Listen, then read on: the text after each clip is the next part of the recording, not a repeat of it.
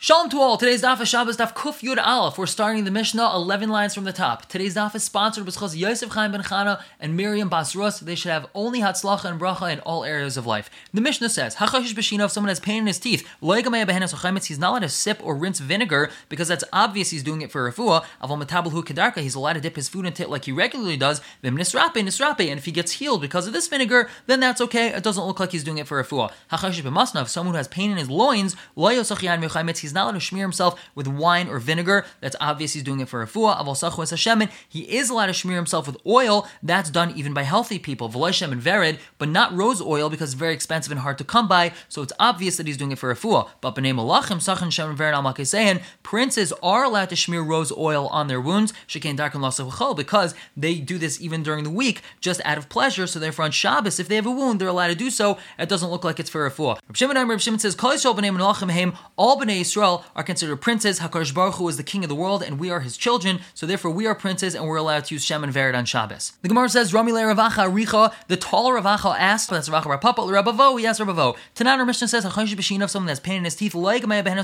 He's not a sip vinegar. The Chaimitz Mal Shinaim. Does that seem to imply the vinegar is good for the teeth? Vaksib it says in pasuk Chaimitz Shinaim, like vinegar is for the teeth. Ukashan Leinaim, and smoke is for the eyes. Obviously, we see that vinegar is not good for the teeth. The Gemara says, like Kash, it's not a problem. Habakua Depri. The pasuk is talking about the acrid, acidic stuff that comes out of fruit, such as unripe grapes. That's like vinegar, and that's not good for the teeth. But habachala, our Mishnah is talking about regular vinegar, which is good for the teeth. Be by saying, alternatively, habachala. Both the Mishnah and the pasuk is talking about regular vinegar. One is where a person has a wound, and one where it doesn't. Ikamaka, if a person has a wound on his tooth, masi, so then it will heal him. Lekamaka, if he doesn't have a wound on his tooth, merape, it's actually going to loosen his teeth, and it's not going to be good for his teeth. The Mishnah said, one may not sip vinegar. The Gemara asked, well, time you have a pilot, you're not allowed to sip vinegar and spit it out because then it looks like you're doing it for a fool. But you're allowed to sip it and then swallow it because then it just looks like you're eating it. Amr Abaye says, Kitana Nami Masnisin, our Mishnah was teaching us Megameu Tanan, was telling us that you're not allowed to sip vinegar and spit it out because then that's for a fool, but you're allowed to swallow it. Rav Amrava says, Afilutim Megameu Bailea. Our Mishnah could even be talking about sipping it and swallowing it, and that's not okay. Kan kan. One is before you dip, one is after you dip. Eating a meal is referred to as dipping because they would dip a lot during the meal. So if he was sipping his vinegar before the meal, so it's very possible that's the way he enters his meal by sipping vinegar plain, and that would be allowed to be done on Shabbos, even if it was for refuah. However, if he was sipping his vinegar after the meal, obviously he's doing it for refuah because he already finished his meal. The Gemara says, hold on one second. Let's say that since before the meal it's permitted to sip it and swallow it, so then after the meal it's permitted to sip it and swallow it also. Rava, we know from Rava the Islay Hayil, he holds the principle of Hayil since Dama Rava Rava says, there's nothing on Shabbos that's permitted that would be usher on Yom Kippur. Held Shabbos Shari, since it's permitted on Shabbos, B'Yom Kippur Nami Shari. So on Yom Kippur it's also permitted. So let's apply that same concept over here. What's going on? The Mishnah Beitza permits one to be toivel in a mikvah on Shabbos. Rav explains that this is mutter because it looks as if he's just bathing for pleasure. Now, if he looked like he was doing so in order to become tahar, it would be usher. Why? One may not be toivel kalim in a mikvah on Shabbos because he's being metaking them, and this fellow in the mikvah would look like tikkun if not for the fact that we can say that he's only going to the mikvah to the bathe. Now the Gemara takes issue with that because on Yom Kippur it's also the bathe for pleasure. So why would it be permitted to go to the mikvah on Yom Kippur, which we know is mutter? So Rava responds with this principle of hayil, since it's permitted on Shabbos, so it's also permitted on Yom Kippur. So let's apply that concept over here too. Since it's permitted to sip and swallow vinegar before a meal, it should also be permitted to sip and swallow vinegar after a meal. So the Gemara says Hadr Rava Mehach. Rava retracted from his answer that it's permitted to sip vinegar before the meal because of this concept of hayil, and he doesn't want to apply it to permitting to sip vinegar after the meal. The Gemara says, hold on. Who says he retracted from the vinegar psak?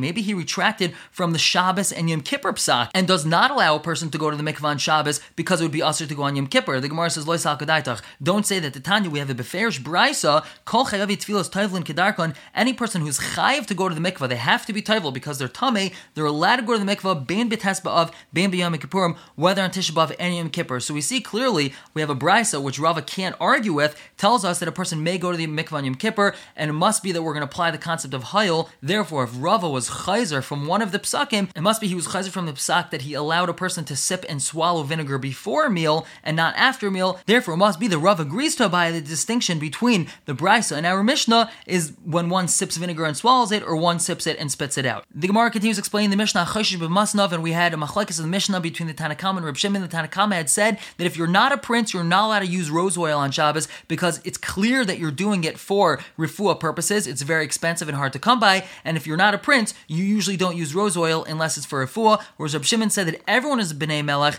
and therefore we're allowed to use rose oil on Shabbos even for healing purposes. Amar Rav Bar Amar Rav, he said the name of Rav, halach Reb Shimon, the halach is like Reb Shimon, and the Gemara asks, Lememra Rav Reb Shimon Does that mean that Rav holds like Reb Shimon? The Amar Reb Shimon Bar Chia, Mishmei Rav, Reb Shimon Bar Chia is the name of Rav. We have a stopper of a barrel. This was a cloth that was wrapped around the faucet of a barrel and was shoved into the corners and crevices to prevent wine leaking out from an uneven spout. Kufiyat Aleph on the top. One may not press it into place on Yontef because he's going to end up squeezing out wine that's inside. And this would be a davar she'enim and He doesn't have intent to squeeze out the wine that's there, which is an isser of schita. He just wants to press this stopper into place. And nonetheless, Rav says that it's usser. Obviously, he doesn't hold like Reb Shimon, who tells us that a davar she'enim mischaven is mutter. So the Gemara says, no, that's not a proof that Rav doesn't hold like Reb Shimon. But he feel Reb Shimon by that even Reb Shimon agrees you're not allowed to press this stopper into place. The and Rava, Damar both Abaye and Rava say, might Reb Shimon psikresh v'layamos. Reb Shimon agrees by psikresh v'layamos. If it's an inevitable consequence that he most definitely will end up squeezing out wine, so then even Reb Shimon would say that it's usher. So it's not a proof that Rav doesn't hold like Reb Shimon. But the Gemara continues, V'amar Rav Chia bar Ashi, Amar Rav, Rav Chia bar Ashi said the name of Rav, Halacha Reb Yehuda. The Rav Paskin, that the halacha is like Reb Yehuda, and Rav Chanan bar Ami, Amar Shmuel, Rav Chanan bar Ami said in the name of Shmuel, Halacha Reb Shimon, the halacha is like Reb Shimon. Rav Chia Bar Avin Masnila, he taught this Belay Gavri without anyone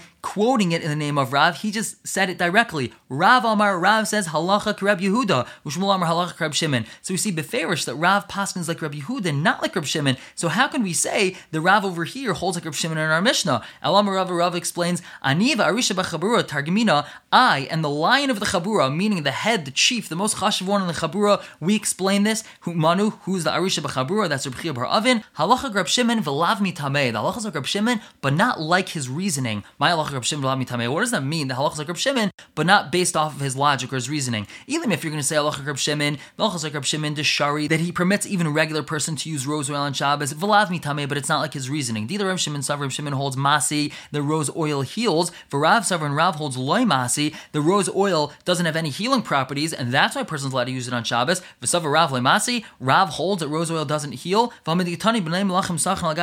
Shem and Vered, the Tanakama himself holds that princes are allowed to use rose oil on Shabbos on their wounds Obviously, Michlal Demasi. Obviously, even according to the Tanakama, it heals. So Rav can't argue with Tanakama. Ella must be halacha Reb Shimon Deshari. The halacha Reb Shimon that it's permitted to use rose oil. Vlavni Tanameh, but not because of his reasoning. Deal Reb Shimon Savar, Reb Shimon holds Afagav Deloy Even though it's not common to find rose oil in this area or this locale, Shari, it's still permitted because everyone's B'nai Melech. For Rav Savar, Rav holds no. Ishchiach, if it's common to find it in this area, therefore it's not so expensive or hard to come by, in then it would be permitted to to use because lav dafka, this person is using it for healing. But if it's not easy to come by in this area, loy, then a person's not allowed to use it because it's clear he's using it for healing. In Rav's area, shchiach mishcha devarda, rose oil was shchiach, it was common to come by, and therefore anyone, even someone who's not a Ben Melech, is allowed to use it on Shabbos. Hajjam al Shemana Shratzim, Mazel Tov finishing the 14th parak of Shabbos. Bez Hashem, we should be zecher to finish